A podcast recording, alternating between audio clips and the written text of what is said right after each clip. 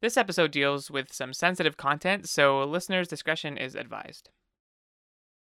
Sexual abuse is something that is rarely handled properly. You know, most pedophiles, most sexual abuse takes place uh, with someone that you know. And so the abuser is very skilled at using uh, circumstances, at using grooming techniques, at ingratiating themselves into a community so that if a survivor ever speaks up and ever says, you know, something something's happening that shouldn't be happening, uh, they will not be believed.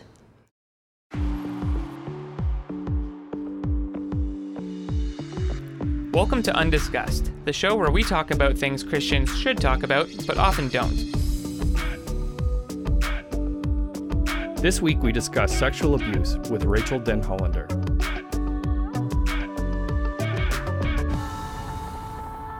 Hello, and welcome to another episode of Undiscussed, a podcast where we talk about the things that we think Christians should talk about. Um, the premise behind the show is that uh, in in any Christian circles, um, whatever you happen to uh, belong to, whatever denomination, whatever um, organization that you belong to, it's likely that there are certain topics that uh, that are routinely avoided, either because uh, people don't know how to use the right language, or they don't know how to you know say the right things, or even speak the right biblical truths. There's a variety of reasons why certain topics are ignored, and on this show, we want to create a space where we can have those discussions, that where we can learn from each other and um, just make you know productive changes to how we how we view things and how to be more loving as Christians and more empathetic and and listen better uh, to to others and and to their stories. So uh, this is. Uh, Going to be a great episode. I'm really excited, particularly because we have a guest host with us today. Um, you might know her from uh, such YouTube videos as Pat and Suze Explain Stuff. Uh, Suze will be joining me as the co host today. Welcome to the show, Suze. Thanks, Pat. Thanks for co hosting with me. I'm happy to be here. I'm a little nervous. It's, but a, it's totally normal. Is it? Okay. Yeah, absolutely. I'm nervous all the time, and it's probably just because of how much coffee I drink. But uh, it's okay. You just got to lean into it. okay. Yeah. I'm leaning. So uh, we've been talking about this, uh, the issue that we're going to be addressing um, in this episode for a while, and just just a, a warning um, to any listeners. It uh, this episode is about uh, sexual abuse uh, in and outside of the church. Uh, so, if um, that's a sensitive topic to anybody listening, um, just uh, be aware, be warned if it's not the right time for you to, to listen to it. Totally okay. Um, come back to it another time. But just just a little bit of a disclaimer. But yeah, sexual abuse is, is what we're going to be tackling today, which is is pretty weighty, and um, it, there's a lot of gravity to that to that issue. Suze, why are you so passionate about talking about this? Yeah, I think as a female, it's important um, just because of some of the statistics around sexual abuse um, for females. And uh, yeah, and uh, I am passionate about calling out injustice when there is injustice there. And this is just such a, a hidden. Um, a hidden thing, like it, people don't talk about it, and uh, I think damage is done when we don't talk about it. And so I'm I'm feeling empowered, specifically or especially because of the guests that we have today.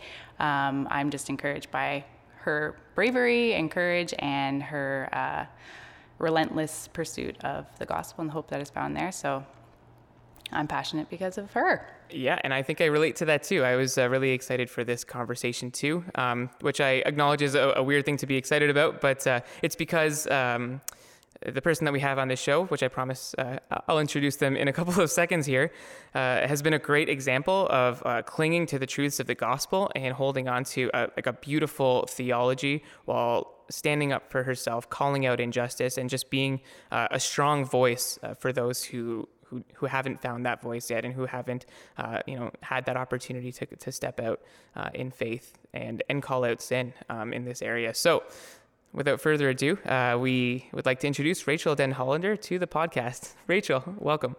Thanks. It's great to be here.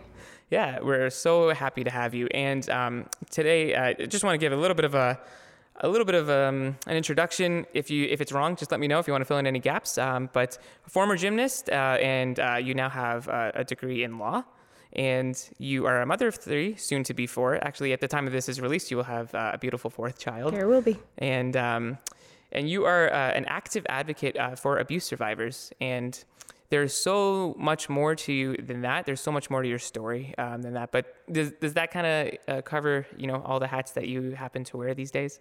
I think it does. I lose track of them though. yeah, yeah, I'm not surprised at all. Um, there, there are many hats that you wear. So you have shared your story so many times. I mean, even just before this interview, we we did a little bit of a. Um, a video, you know, of you sharing your story and uh, and talking about how the gospel applies to it. Um, so we'd like to get into that, um, but I'm I'm just curious. Um, with the the frequency with which you, you share this story, is it is it healing for you to keep talking about it? Is it uh, empowering to you? How does it feel to to be able to tell this story over and over and over again? You know, that's a dynamic that I'm honestly still wrestling a little bit with. Uh, it's it's not an easy topic to tackle. It's very personal. Uh, the fact that all of those details are out there and they're out there forever uh, is something that I'm really still wrestling with to a point. You know, there is there is very much a dynamic where I felt, especially for the first two years, like God had given me a job I didn't want. You know, this was not a platform I wanted ever. This was never something I imagined talking about. Certainly, much less ever being an advocate for. Um, you know, and so it has been an interesting dynamic to take on a role in a job uh, and an identity that I never wanted. But I do believe it is incredibly important to be faithful where God has called you. I believe this is something that the church needs to tackle, uh, and that there is desperate need for bringing the hope of the gospel to people that have been uh, that have been wounded this way. And so I want to do the best I can to be faithful for people who haven't uh, heard your story, maybe haven't watched the video uh, that we were talking about, um, or, or, have been following the news, can you give a, a short recap um, of, of, why you're making headlines and why you have no privacy these days? Yeah, uh, so I was the first woman to speak publicly against a very prominent physician, a world renowned physician named Larry Nassar. He was the team doctor for our United States Olympic gymnastics team and our elite program. Uh, and he was a, a, adjunct professor, professor and a physician at Michigan State University, which is one of our biggest universities down here in the U.S. Uh, and so he was very, very famous in the gymnastics world uh, and very well loved. He, he had um, quite a gregarious, outgoing, uh, warm, caring personality, and so there is a lot of, or was a lot of, affection uh, for him in addition to his uh, just his, his status in the gymnastics world. and so I, I was able to file a police report for the sexual assault he had committed against me and to speak very publicly. Um, and the, the end result is that he was revealed to be one of uh, the US's worst serial pedophiles in recorded history. Uh, he is imprisoned for the rest of his life. And we are still working for institutional accountability uh, for the many institutions that surrounded him and allowed him to be a predator for decades that is yeah that is really tragic and like really shocking um, that that that could be happening. But at the same time uh, the more that we hear about it the less the less shocking maybe it should be. We should be indignant and upset about it um, but it should be less shocking that there there's such depravity in the world and, and people are carrying out such um, evil things like and being protected. Um, so I don't know. Maybe you could share a little bit about why why do you think it, it he was able to operate as long as, as he did, other than him being like a charismatic guy and just being you know really well liked. What were some of the factors that, that helped shelter shelter him and protect him while he while he did these things?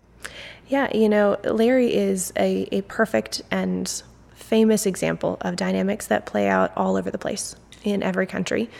Um, sexual abuse is something that is rarely handled properly. You know, most pedophiles, most sexual abuse takes place uh, with someone that you know. Um, and so the abuser is very skilled at using uh, circumstances, at using grooming techniques, at ingratiating themselves into a community uh, so that if a survivor ever speaks up and ever says, you know, something something's happening that shouldn't be happening, um, they will not be believed.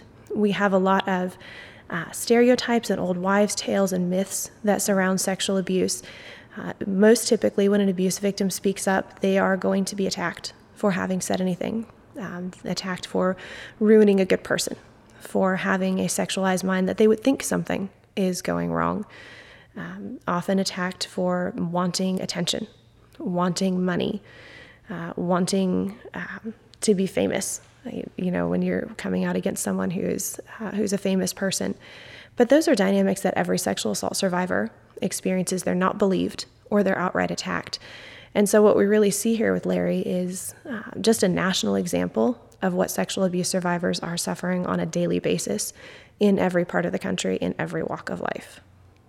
Yeah, it's really it's really sad that um, that the society operates that way. And I was, I'm even whenever I hear something about um, a sexual assault, someone being accused, and people defending the person uh, who's being accused, I try and put myself in the shoes uh, of somebody who like knows that person, and I think of like maybe the the person that I most respect or more most admire or look up to in my sphere, and just imagine like if, if someone came to me, a friend came to me and said like, oh, he abused me.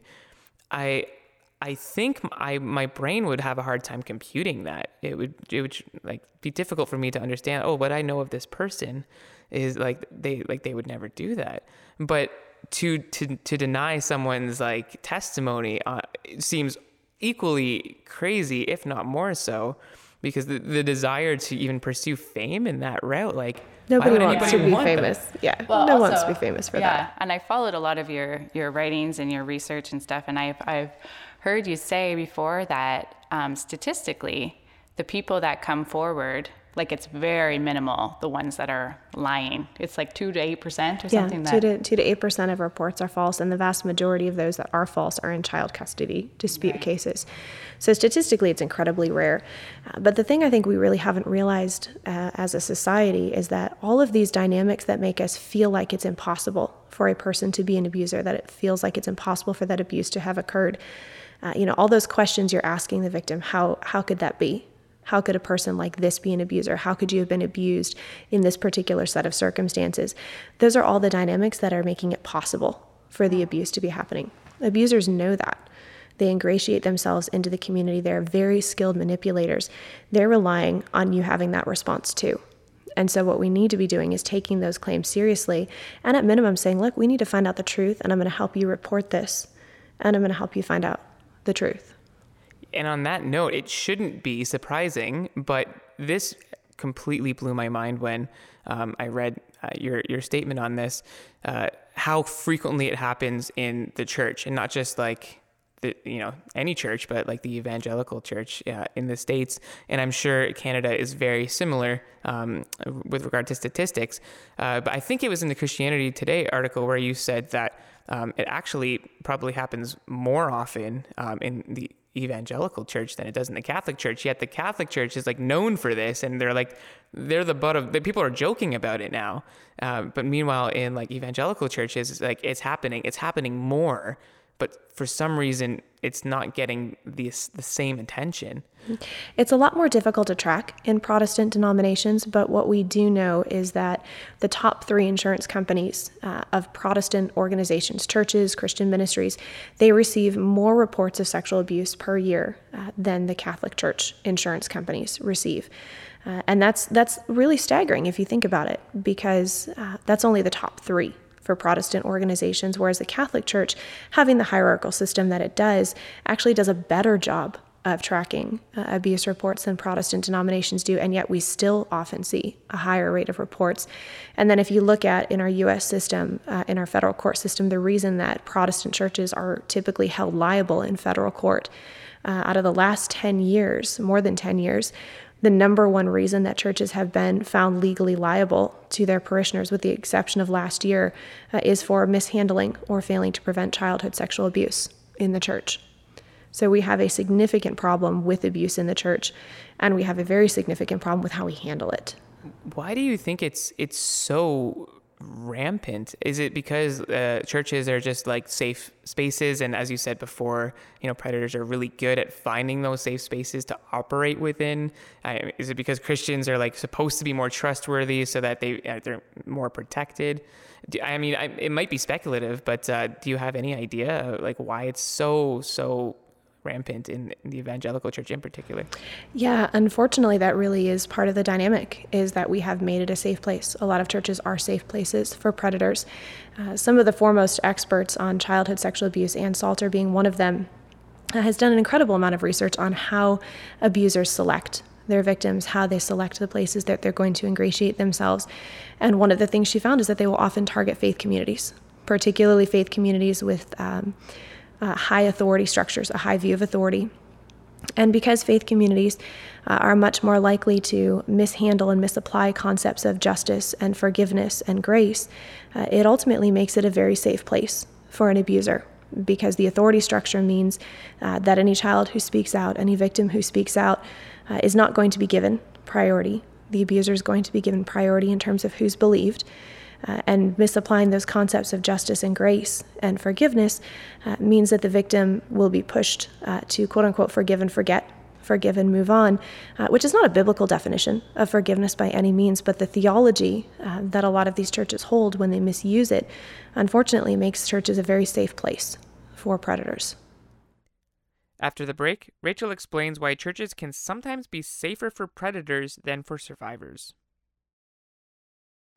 This episode is brought to you by P2C Plus, an annual student conference in Toronto. What makes this conference different than any other conference, you hypothetically ask right now? Well, I'm here to tell you. With TED Talk inspired keynote messages, a New Year's Eve countdown party, and more workshops than you can shake your Bible at, P2C Plus is one of the best ways you could choose to spend the last few days of 2018. This year, the theme is new, and will be focused on what it means to be a new creation in Jesus.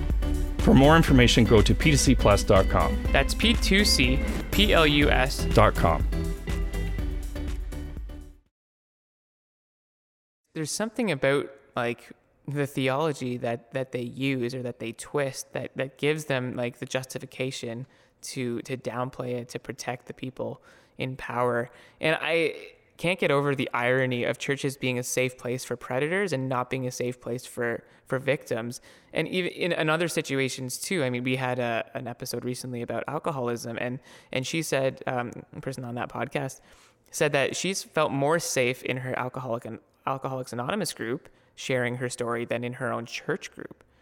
And that seems like it's it's the exact same um, situation where like you probably feel much more safe outside the church than speaking up inside the church.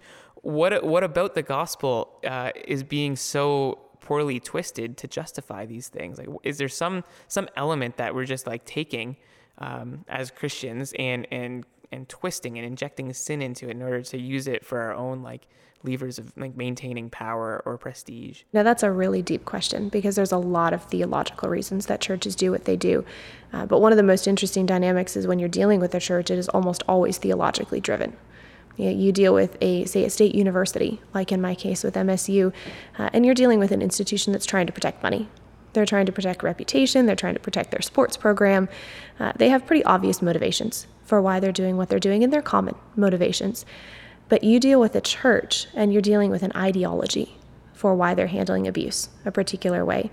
Uh, the, the pastors and leaders are theologically committed to ideas uh, that cause them to handle abuse poorly, that cause them to not even recognize abuse sometimes, uh, that cause them to counsel victims in ways that are incredibly damaging uh, to the survivors.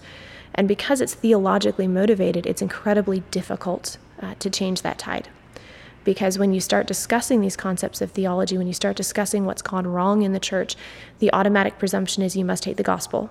You must hate the church. You must be bitter because you've had a bad experience with the church. Uh, and and it, the church often will really um, kind of batten down the hatches, for lack of a better term, uh, because they believe they're being persecuted.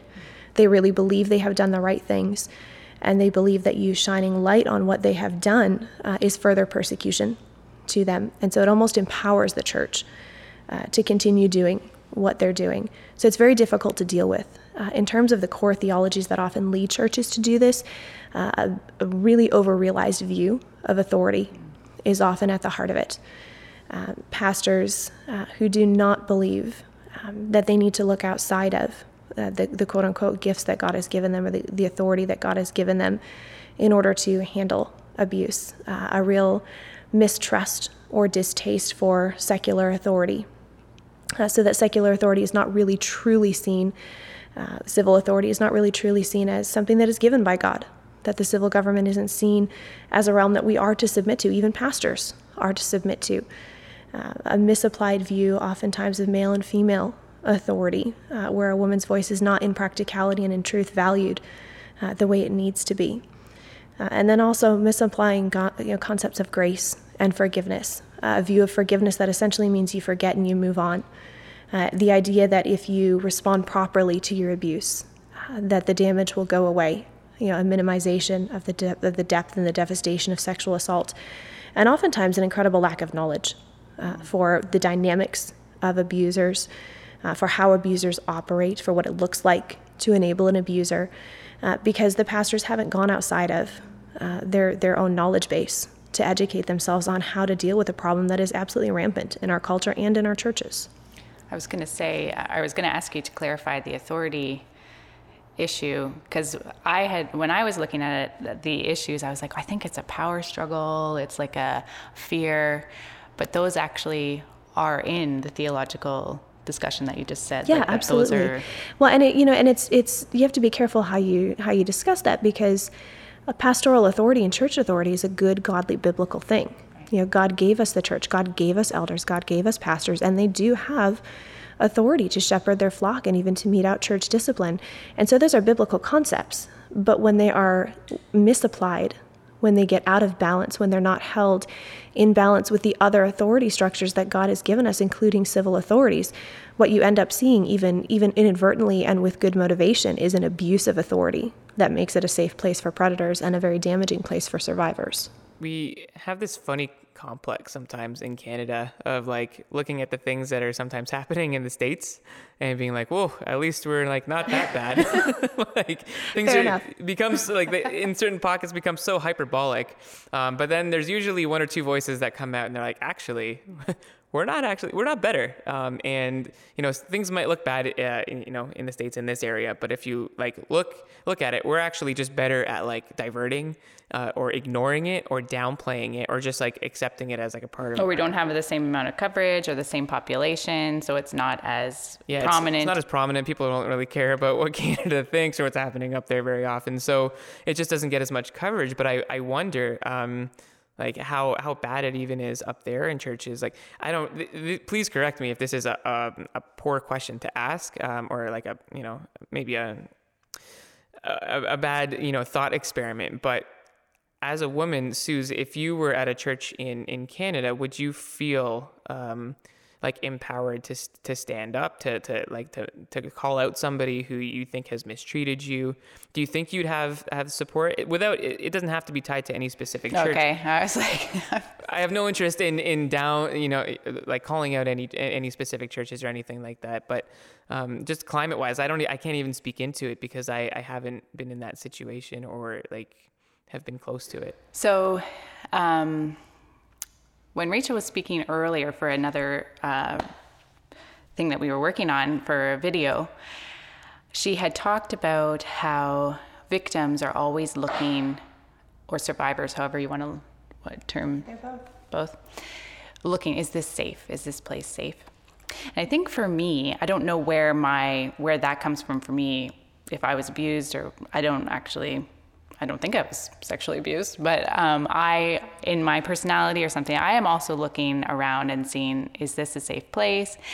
And sometimes the dynamics of the church that I feel is there is sort of a power issue where I'm co- constantly questioning, like, can I trust those that are in authority over me? Can I trust that they, um, yeah, want what is best for me, or do they just want um, their own image to be Protected, protected, yeah. or that they are? Um, I don't know. I, I don't always get the flavor of humility in my church, so I don't know how to answer that question. But I don't.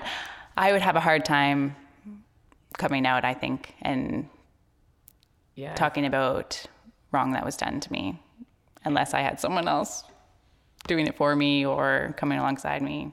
Yeah, I, I only asked that because I'm I, there are plenty of, uh, of examples, probably just again by uh, just sheer population wise and the size of churches and the, um, how many of them are in the states that there have been uh, many allegations that have come forward and examples of uh, churches handling it wrong. I might just not be aware of them, but I'm I'm not sure if any of that have happened yet in Canada. Although I'm almost absolutely positive that that it's happening there too. Um, but I guess maybe for for people who aren't familiar with any of those cases, um, Rachel, do you have any that's, that that stand out to you of like uh, um, churches that have just severely mishandled a situation like this, and where their like obvious blind spots were in in addressing it properly? Yeah, there have been there's been a, a substantial number of Christian organizations and churches in the last few years uh, that have finally um, had to reckon with or, or at least been confronted with the way they have handled abuse and allegations of mishandling abuse in their churches. Um, you know, and it, this ranges from the Southern Baptist denomination and Paige Patterson, who is one of the most prominent um, presidents of our, our second biggest seminary down here, uh, finally being confronted with his counsel to women who are in both domestic and sexual abuse situations. Uh, you have a, a, denomination called Sovereign Grace Churches, uh, around whom allegations have been swirling for a decade, and they have yet to submit to an independent investigation to examine those allegations. Uh, you have um, groups like Institute in Basic Life Principles, Vision Forum Ministries, Wheaton College, Baylor University, uh, you know, and I could go on and on and on and on.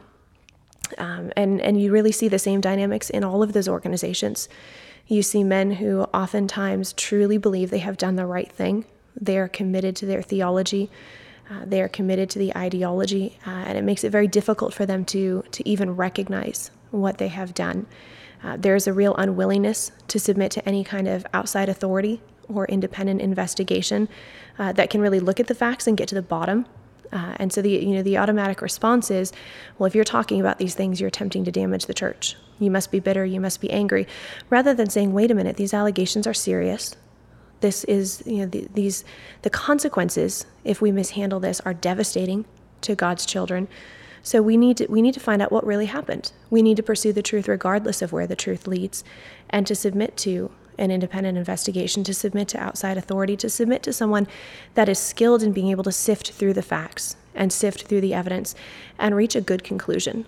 Churches are very unwilling to do that. And because they're unwilling to do that, what they consistently signal is speak up and we will attack your character. Speak up uh, and you will automatically be viewed as someone who, uh, who hates Christ, who is damaging the gospel, who has, quote, zeal without knowledge. Uh, and what that really does is it communicates to predators that they're safe, and it communicates to victims that they're not. It's just nuts to think or even imagine someone going up to a pulpit and saying that, like outright. But it's so evident in in how these cases are handled that you might as well be doing that walking up there and using those words and just saying that in front of a congregation. Um, but I, I guess to not be completely 100% bleak i noticed on your on your facebook page recently you were very pleased with how a church has recently called out um, abuse in their own church and the steps that they took. You I'll let, you, I'll let you share in your own words like share us about that or share with us a little bit about that story and what you what you appreciated about how they addressed it. Yeah.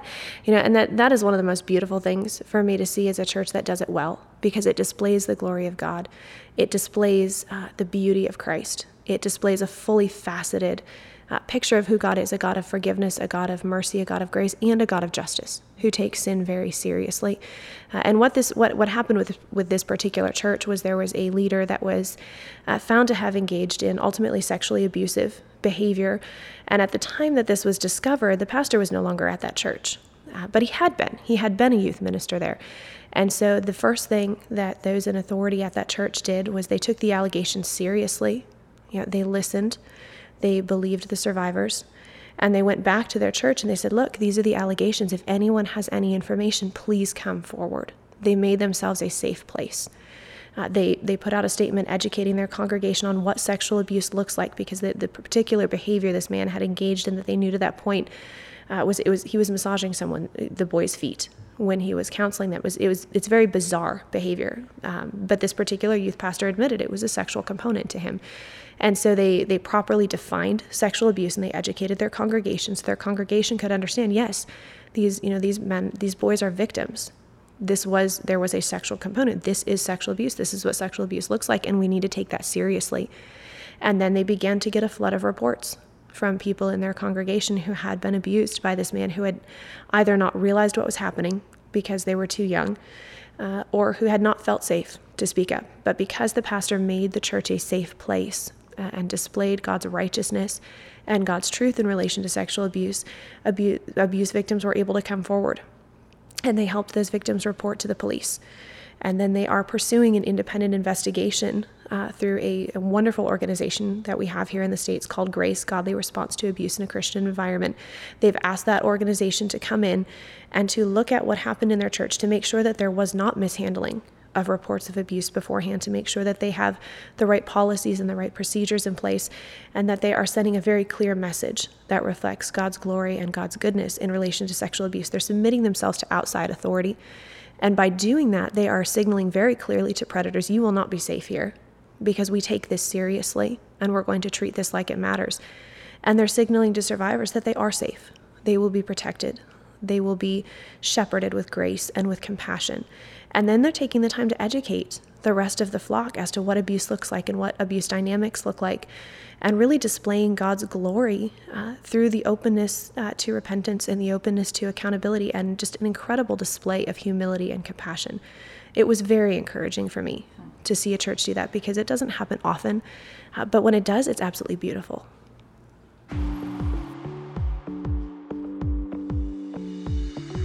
This episode of Undiscussed was produced by Patrick Erskine and Eric Humphrey. Editing done by Ben Skinner, and the music was produced by Ian Post. Go to p2c.sh slash undiscussed to find more episodes, show notes, and information about our podcast. That's p2c.sh slash undiscussed. Also, remember to subscribe if you like what you hear, and you can follow us on Twitter, Facebook, and Instagram at undiscussedpod, all one word. If you've got feedback for us, don't leave it undiscussed. Next time on Undiscussed, we'll hear the second half of this conversation. Rachel will share more about the experience of being an abuse survivor and how we can all be better allies.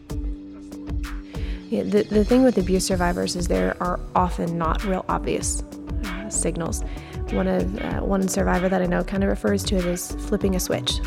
You can flip that switch and you can appear normal uh, for the context that you need to, uh, because that's safer. If if you allow yourself to be seen as hurting, uh, or you allow uh, some of that damage to be seen, you become vulnerable. Again, you've given someone access to you, and so survivors are very good at flipping the switch, at appearing very composed, very calm, uh, and and not giving off any signals at all because it makes them more vulnerable if they do.